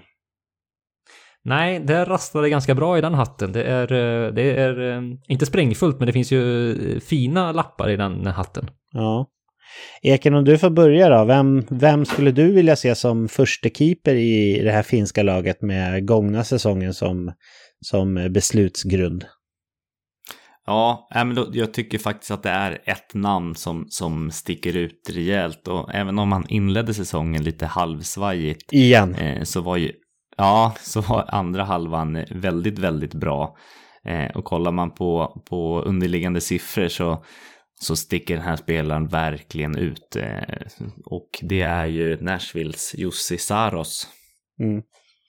Ja, jag hade blivit förvånad faktiskt om jag hade hört något annat namn. Jag tycker det var konstigt att inte Saros fick lite mer kärlek i Vesina Trophy-omröstningen faktiskt än vad, än vad han fick. Men jag håller med, för mig är han ganska given etta med den här säsongen, gångna säsongen som grund. Vad säger du David, hade du velat sett något annat namn där? Nej, jag har också Saros på, på första målsposition och eh, kul att han liksom har till slut eh, liksom steppat upp och varit så här bra under en längre tid. Det har ju varit lite svajigt till och från under hans karriär, men nu känns det verkligen som att han har tagit nästa kliv, så att kul. Ja. Andra målis då, eh, David, vad säger du då? Ja, där eh, har jag den, eh, den äldre gamängen. Tokarask i Boston har jag valt eh, i andra, i andra fiol. Så att är ju fortsatt väldigt bra och det är ju inte så lätt att liksom, han kommer upp i den här åldern och ändå har den här höga nivån. Så att Eh, det, det, det, är väldigt bra gjort att i den åldern ha det. Sen får vi se då med hans, eh, blicka framåt, var hans skadeproblematik tar vägen. Men eh, den här säsongen så, när han är hel så, så gör han ju fortsatt väldigt bra tycker jag. Ja, ja men det, det är inget namn som förvånar mig och eh, jag gillar det du säger. Vad säger du Eken, hur går dina tankar kring andra målisen här? Ja, men eh, jag har faktiskt samma namn i Tukarask. Även om han spelade lite färre matcher och, och var lite skadad sådär så hans eh, quality starts är ganska hög. Även om han hade en del dalar också eh, så har han ändå ganska positiva siffror och eh, ja, det här kan eh, kan vara sista gången vi ser honom här uppe för att eh, ja, han är ju till åren kommen och vi får väl se vad, hur hans status är och speciellt med Swaymans intåg som lär ju knipa en del starter så att nej, Tukarask på andra platsen för mig. Minns jag fel eller skulle Rask miss, missa säsongsinledningen här med, efter någon operation eller liknande? Visst var det så? Mm, ja, det men det, det, låter bekant. Mm. Ja, det känns ju, det känns ju tufft såklart. Och eh, nog kan det vara så att Swayman kommer in och, och kanske tar över den där rollen om nu, om nu Rask får ett nytt kontrakt med Boston. Men det antar vi väl att han får. Och jag håller med om det namnet som, som andra målis. Eh, tredje målvaktsplats, Eken, hur går dina tankar där? Ja, men vi pratade innan om att det, det var ganska många målvakter eh, i Finland som är bra, men det är inte så jättemånga som har haft en bra säsong egentligen. Eh, det är många stora namn, men, men kollar man sett till hela säsongen så, så tycker jag att det är ett självklart egentligen tredje namn. Och här var väl tvärtom mot Jussi Saar så var det en verkligen stark inledning men lite svagare avslut. Och det är ju på förhand tredje keepern i Chicago, Kevin Lankinen, som ja, fick stå merparten av matcherna och faktiskt en målvakt som har stått mest av alla finska målvakter. Eh, och, och, positiva goal save above average och Eh, inte så många dåliga starter och, och mertalet quality stars. Så att, äh, men det här är riktigt imponerande av den här rookien att komma in. Och eh, vad man har hört så, så är det snarare tvärtom, att han kommer gå en, en lysande karriär till väges. Ja, Absolut, och jag håller med om det du säger. För mig var han också en ganska givet namn för eh, tredjeplatsen i den här eh, truppen. Eh, David, hade du några andra tankebanor eller blev det Lankinen för dig också? Nej, jag skriver under på Lankinen. Eh, så att inte så mycket att invända mot det Eken säger, utan bara skriva under egentligen på det. Ja. Då har vi vår trupp. Jag drar väl igenom den då i alla fall. Eh, första kedjan med Alexander Barkov som center. Då hittar vi Roope Hintz på vänstersidan och Mikko Rantanen på högersidan. Eh, sen har vi som andra center Sebastian Aho med eh, Janne Kukkanen på vänstersidan och Kasperi Kapanen på högersidan. Tredje center, Mikael Granlund, har Patrik Laine på vänstersidan och Jonas Donskoj till höger om sig. Jesperi Kotkaniemi får äran att centra fjäderkedjan och på sina vingar har han Eli Tolvanen på vänstersidan och Jesse Puljärvi på högersidan. Trettonde forward i den här uppställningen blev Joel Armia. Backarna så hittar vi ett Dallas-par i första backpar med Miro Heiskanen till vänster och Esa Lindell till höger. Andra backpar då har vi Jussi Välimäki på vänstersidan och Rasmus Ristolainen på högersidan. Tredje backpar, där hittar vi Marcus Nuttivara på vänstersidan och Henry Jokiharju på högersidan. Och sjunde back blev Jani Hakanpää som eh, en tacklingsmaskin som kan komma in och vända momentum i matcherna, kanske. Sen har vi Finlands eh, och en av ligans absolut bästa målvakter från gångna säsongen, Jussi Saros, första målis. Eh, vi har Tukarask, gammal är äldst. Eh, eller han är väl inte äldst bland finska målvakter i ligan, men, men han har några år på nacken i alla fall som andra keeper och eh, den nya sensationen i Chicago, Kevin Lankinen som tredje keeper. Och sen har vi den obligatoriska frågan då, som du var inne på lite grann inför här Eken. Hur skulle det här finska laget stå sig i en 82 matchers eh, grundserie i NHL, tror du? Ja, men jag är inte helt övertygad på att de här skulle klara sig jättebra. De har väldigt, väldigt bra spets, men bredden och framförallt bredden på backsidan tunnar av väldigt, väldigt fort. Eh, de har ju väldigt habila målvakter men vi har sett att dalarna för alla de här tre kan vara väldigt djupa och kommer de in i en dålig formsvacka så tror jag ja, då kan det bli tufft. Däremot eh, hade man satt ett sånt här lag i VM som en ganska kort turnering, där tror jag att de hade kunnat steppa upp och gjort det ganska bra. Ja. Ja, ett lindansarlag när det kommer till slutspel, är det så jag tolkar det du säger, Ekan? Ja, ja men det, det blir nog där jag landar. Mm. Vad säger du då David? Hur tror du att det här laget skulle stå sig i en 82 matchers grundserie?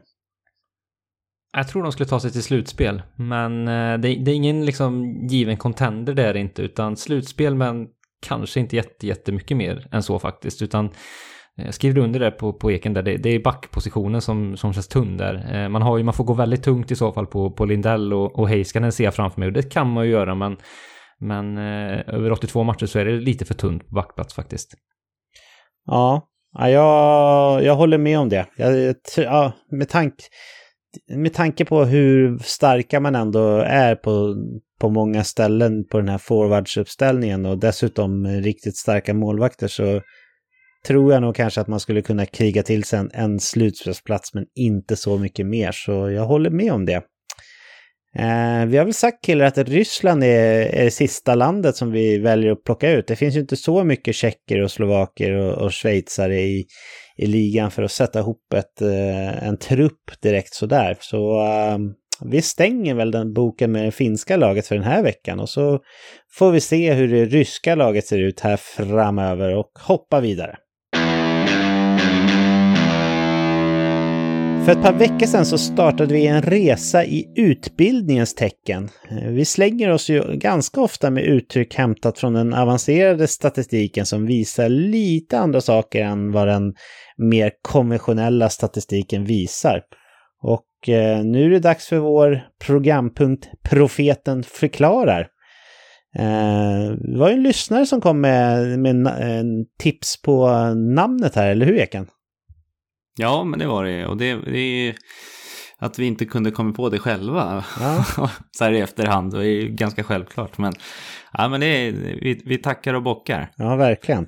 Profeten förklarar. Vi får göra någon snygg jingel här till, till nästa säsong också såklart. Du ska ha en egen jingel, Ekan. Eh, senast så fick vi ju veta mer om Corsi som är den, eh, den eh, vanligaste formen av underliggande statistik som de flesta har greppat idag. Men nu lämnar jag över taktpinnen till dig igen så får du berätta om vad vi ska djupdyka i lite mer idag. Varsågod! Ja, men precis. Och nu har vi två stycken egentligen vi ska ta på ett bräde. Dels är det PDO Eh, och dels Fenwick. Men, men innan vi gör det så ska vi göra en liten kort recap som vi, som vi pratade om förra gången, liksom vad man ska tänka på när det kommer till statistik. Eh, och, och, jag nämnde tre punkter då. Dels sample size, liksom hur stort är urvalet och, och vilka slutsatser kan man faktiskt dra. Eh, två, liksom kontexten. Eh, vilka parametrar ska man sätta ihop för att få en bra helhetsbild? Eller eh, ta inte bara en, en parameter och så, så blir det sanningen. Och, och tre är common sense, liksom använd liksom förnuftet. Eh, eh, ja, har den här spelaren fått eh, andra förutsättningar i sitt lag eller bytt kedjekamrater? Så eh, men med det sagt så börjar jag med PDO. Eller då räddningsprocent 5 mot 5 och skottprocent 5 mot 5.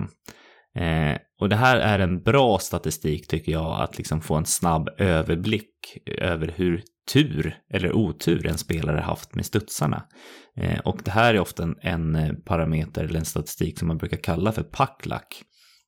Eh, och det man gör då egentligen är att man tar skottprocenten för en spelare och hans lagkamrater när han varit på isen och räddningsprocenten eh, när en spelare och laget har varit på isen Eh, och så multiplicerar man dem, eh, eller man plussar ihop dem och multiplicerar med 10. Eh, och den här siffran då som man får fram med jämförs med 1000 eh, som är liksom det man har sett över tid är att 1000 eh, är liksom det den tenderar till att komma till. Eh, så att om en spelare har under 1000 så har man anledning att tro att den här spelaren haft otur Eh, antingen då att eh, målvakten har räddat lite för lite när han har varit på isen. Eller att skottprocenten eh, har varit lägre än vad den brukar vara. Eh, och det man har sett är att över ligan så brukar snittet på skottprocent ligga på ungefär 9 procent.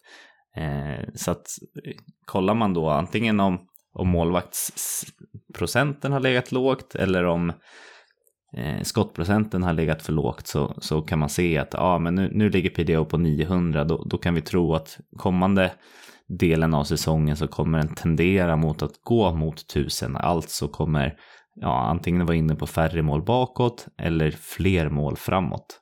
Så att det här är en ganska bra liksom, eh, ögonblicksbild att se just på den här turstudsarna eller eh, ja, packlack som man brukar kalla det. Mm. Eh, om jag frågar er då, eh, brukar ni kolla på PDO någonting?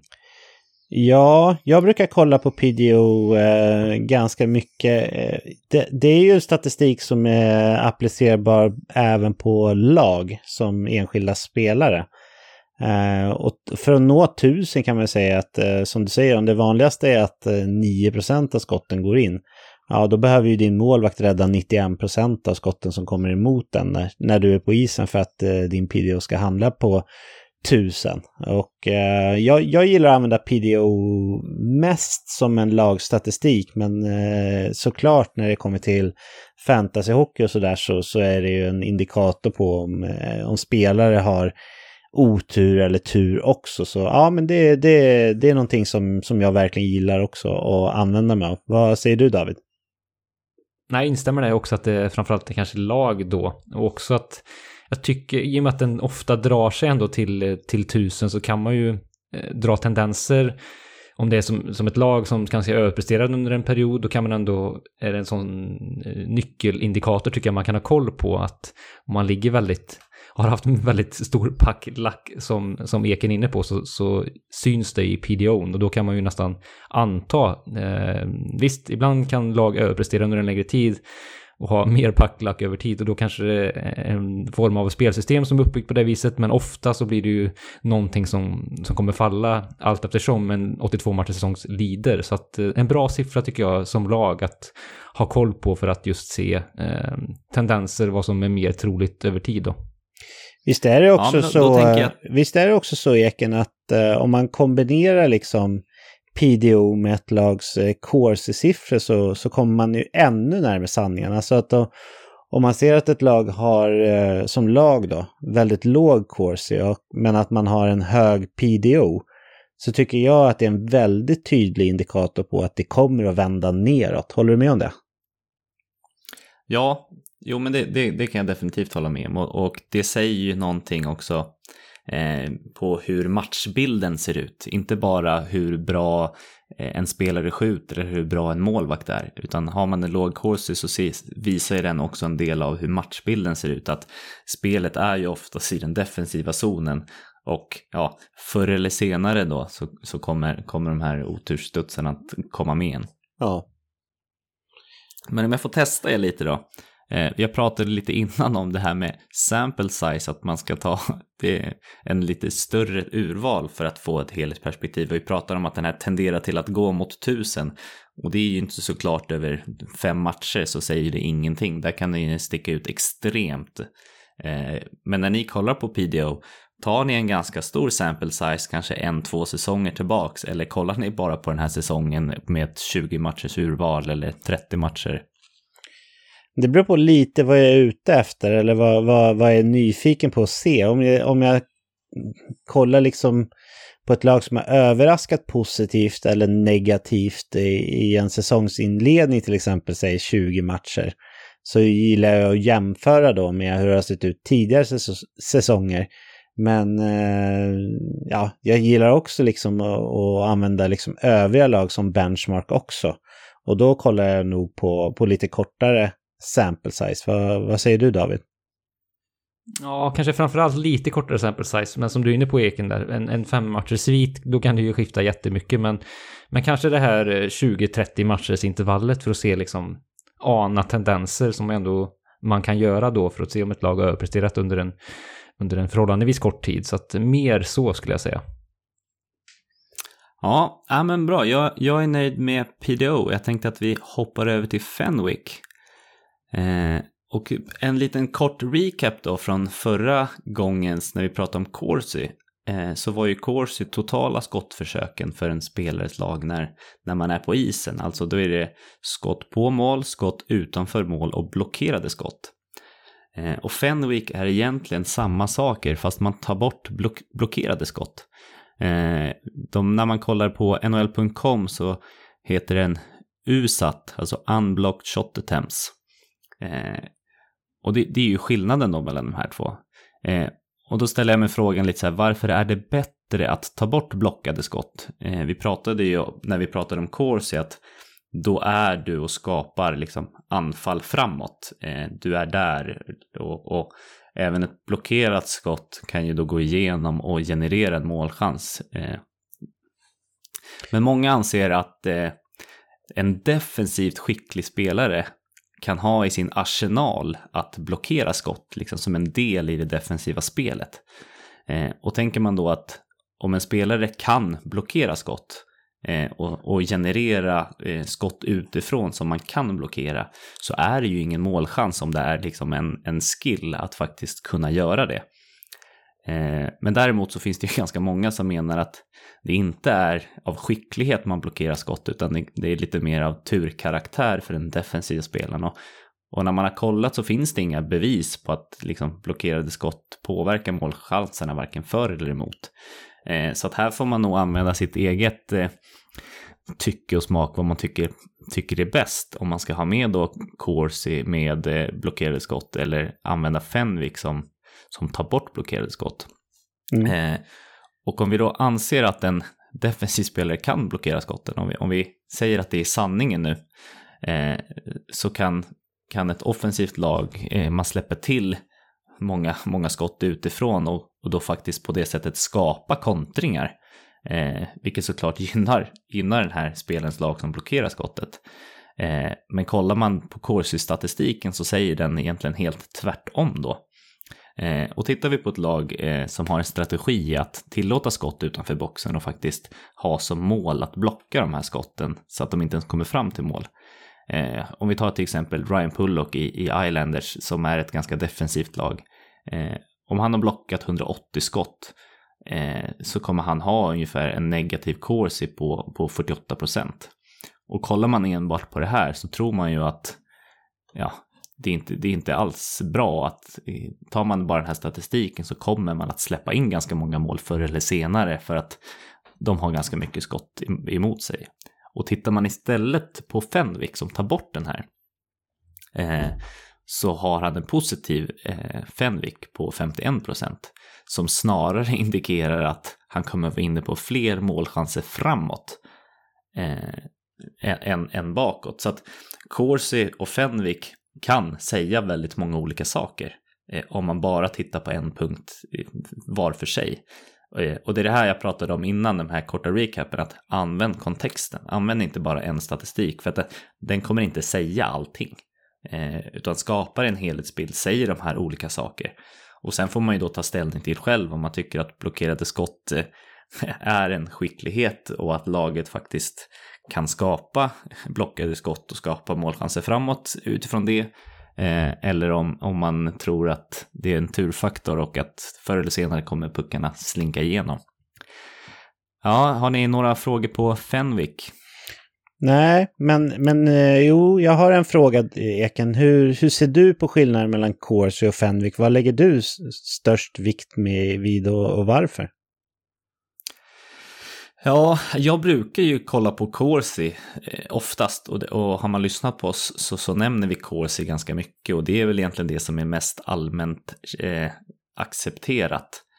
Eh, jag tycker att även om man har som skill att faktiskt kunna blocka skott så är eh, pucken är ganska liten och eh, ja, den kommer förr eller senare att leta sig igenom och jag, jag, tycker att man ska klassa det som en målchans.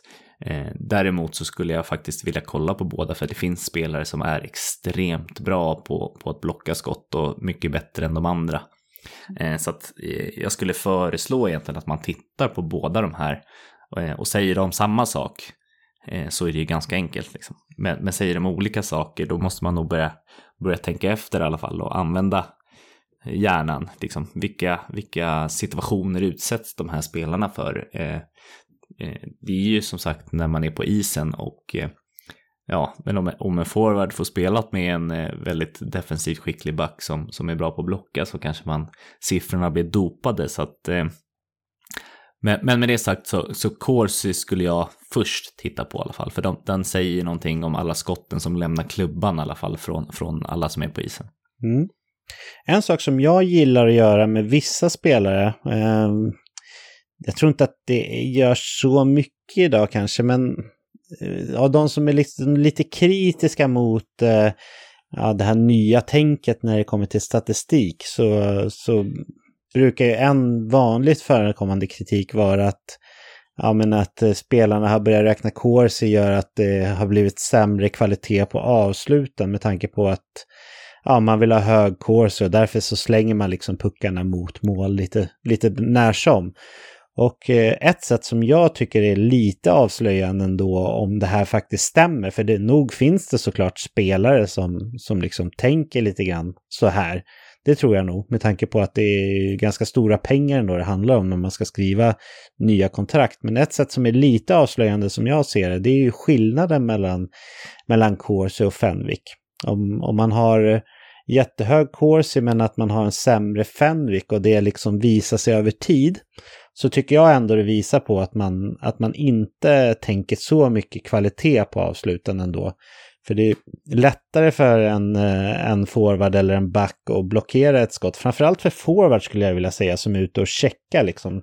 Som liksom, den vanligaste sättet att blocka ett skott för en forward är ju egentligen att de sticker fram klubban och att den flyger upp i, i, nät, Eh, i nätet bakom kassen istället. Och eh, ja, men det som jag ändå tycker ändå lite, det är spelare som år efter år har högre corsi än vad de har Fenwick. Där tycker jag ändå tyder lite på att de ja, men att de kan ta dåliga avslut på, på visst sätt. Det är mitt sätt att tolka den här eh, statistiken och det är, det är ju precis som du säger Eken, att man, man kan ju välja helt själv vad man tycker är viktigt och, och vad man lägger vikt på och så.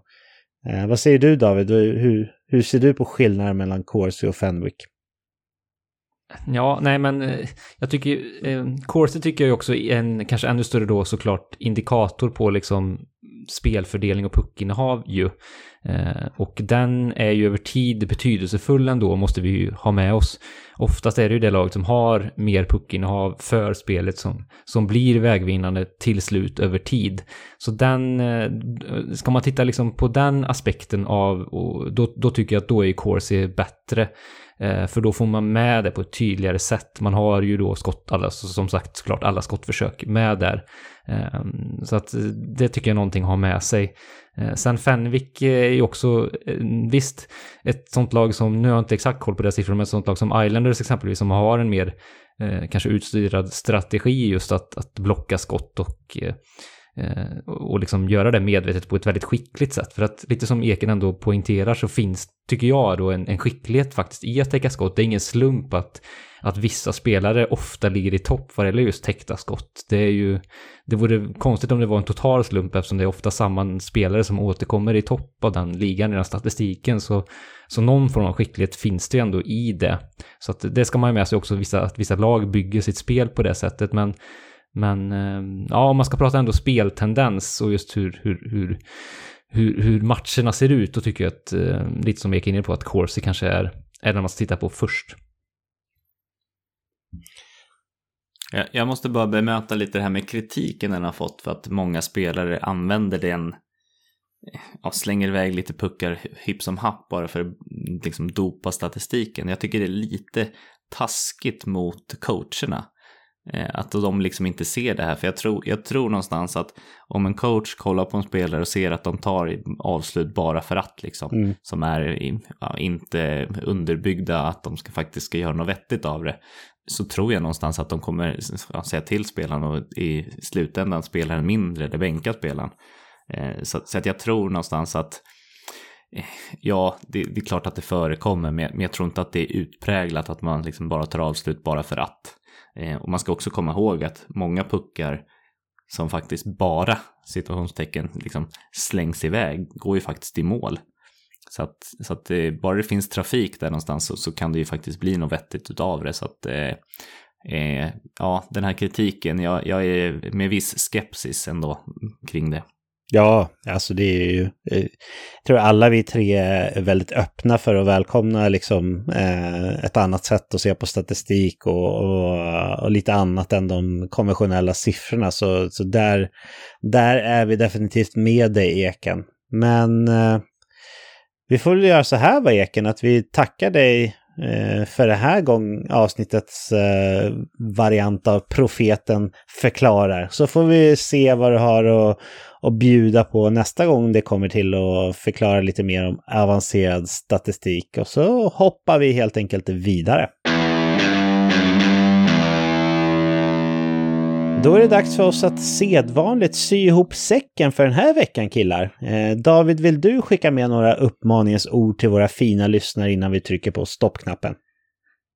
Nej men se till att följa oss på sociala medier vet jag. Vi heter ju Veckans NHL på Twitter, Instagram och Facebook och eh, ge gärna en kommentar till de lagen vi har lagt ut där och lägger ut eh, som vi har snackat om i podden här de senaste avsnitten. Så roligt att inte interagera med er på det viset. Om vi har gjort någon, någon blunder i lagupptagningen så, så får ni ju gärna Eh, liksom meddela oss där eller ge oss eh, ros. Det uppskattar vi också såklart. Så att, eh, gör gärna det. Och sen ni som inte prenumererar på podden så redan nu så gör gärna det i er poddapp så får ni ju avsnitten på ett smidigt och härligt sätt. Mm. Ja, det är bra. Ni kan ju också skicka in vad ni vill höra för eh, statistik profeten Eken förklarar nästa gång också kanske. Eh, Eken, har du någonting spännande inplanerat i veckan här som kommer? Ja, men jag ska, ska faktiskt gå på fotboll här i eftermiddag för första gången på ett och ett halvt år. Så att, ja, det ser, ser jag väldigt mycket fram emot. Och för er som har missat det så är det väl Hammarby som gäller för din del va? Ja, men det, det stämmer alldeles utmärkt. Mm. Och idag möter de? De möter Degerfors. Oj. Ja, som Färjestadare så får man väl nästan, nästan hålla på, på Degerfors då. Men eh, ah, för din skull leken så, och plus att det är samma färger då, så, så får jag väl hålla på, på uh, Bayern den här gången. Ja, men det är, det är fint att du gör det. Ja. Om vi kikar lite på vad som komma skall här kommande veckor så kan vi ju konstatera att det kommer att vara otroligt fullspäckade avsnitt vi har framför oss. Först kommer lagens eh, protection-lister inför expansionsdraften släppas. Sen kommer expansionsdraften genomföras. Troligtvis med en massa deals som gör eh, att det inte alls kommer att se, se ut som vi tror på förhand i alla fall. I alla fall var det så med Vegas. Och nu med den här flat cap-perioden eh, så, så tror jag säkert att det kommer att vara en hel del eh, bud på bordet för GM Ron Francis också. Sen efter det avklarat då har vi vanliga draften där jag måste vara transparent och säga att jag har betydligt sämre koll än vad jag brukar ha vanliga år. Så det känns som att eh, kanske även lagen famlar lite grann i mörkret här i och med att det inte har varit juniorspel på samma sätt som det brukar vara. Sen efter det kommer ju givetvis Free Agent-perioden som startar och eh, precis som vanligt kommer ju den vara väldigt spännande att följa.